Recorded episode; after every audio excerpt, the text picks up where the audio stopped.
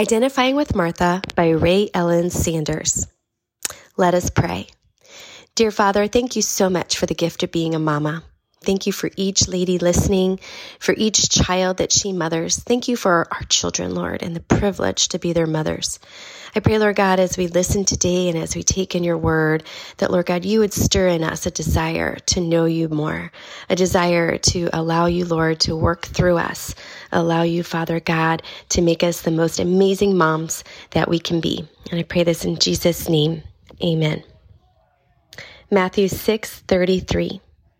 But seek first his kingdom and his righteousness, and all these things will be given to you as well. I am one busy mama. I have five growing kids ranging from young adult down to a second grader who has just lost her front two teeth.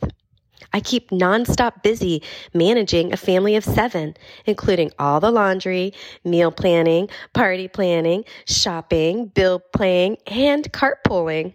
Sounds exhausting, doesn't it? Guess what? I love it all. I guess I've been conditioned to be busy, but I also thrive at it. Being a homemaker comes naturally to me. I love all the planning and preparing and getting things accomplished and crossed off my list. Is there anyone else out there like me? Homemaking isn't just about making our homes beautiful places to live or crossing chores off our list. It's also about nurturing and pouring into the lives of those the Lord has placed in our care. Sister, the truth is, busyness can rob me of the more important things, like time with Jesus and making special daily memories with my family.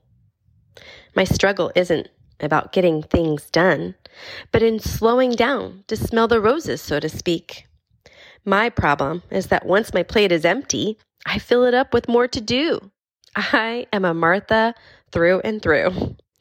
The reference to Martha in Scripture is often recognized as negative, it's true, she was too busy preparing for Jesus that she missed out on sitting at his feet like her sister Mary.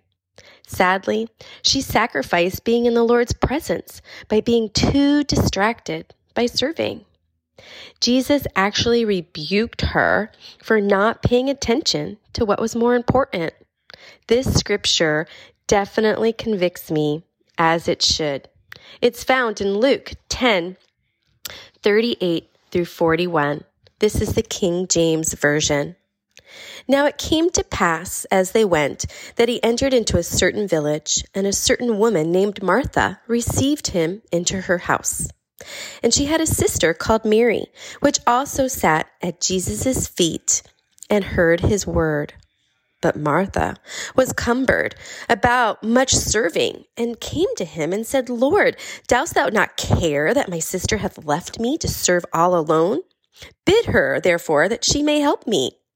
And Jesus answered and said unto her, Martha, Martha, thou art careful and troubled about many things, but one thing is needful, and Mary hath chosen the good part, which shall not be taken away from her. Wow, that scripture definitely convicts me, as it should. Martha's story helps me put into perspective the importance of quiet time spent with the Lord. Knowing the need to schedule time with my Savior first puts this priority at the top of my list. I don't want to miss out on the sweet, intimate time of conversing with Jesus in prayer or the glory of unabashed worship to Him. Time with Jesus fuels me. Reading God's Word also equips me. The bonus is that God helps me organize my day when I give it to Him and I ask Him to direct my steps. He also gives me motivation for things yet undone, as well as time management to do what is still needed. Sister, making time for Jesus is more important. Questions to ponder. What consumes your time and makes you so busy? Can you slow down and spend time with Jesus and your family more? Take a minute and write down where you might have uncommitted windows of time. Simply logging where I have free time keeps me accountable to use it wisely. I humbly challenge you to try this new style of making the most out of your homemaking and by making investments in your family happen every day and every chance that you can. Oh, and sweet mama, be graceful to yourself. Those of us who are wired to be busy, we're a work in progress. Faith filled idea.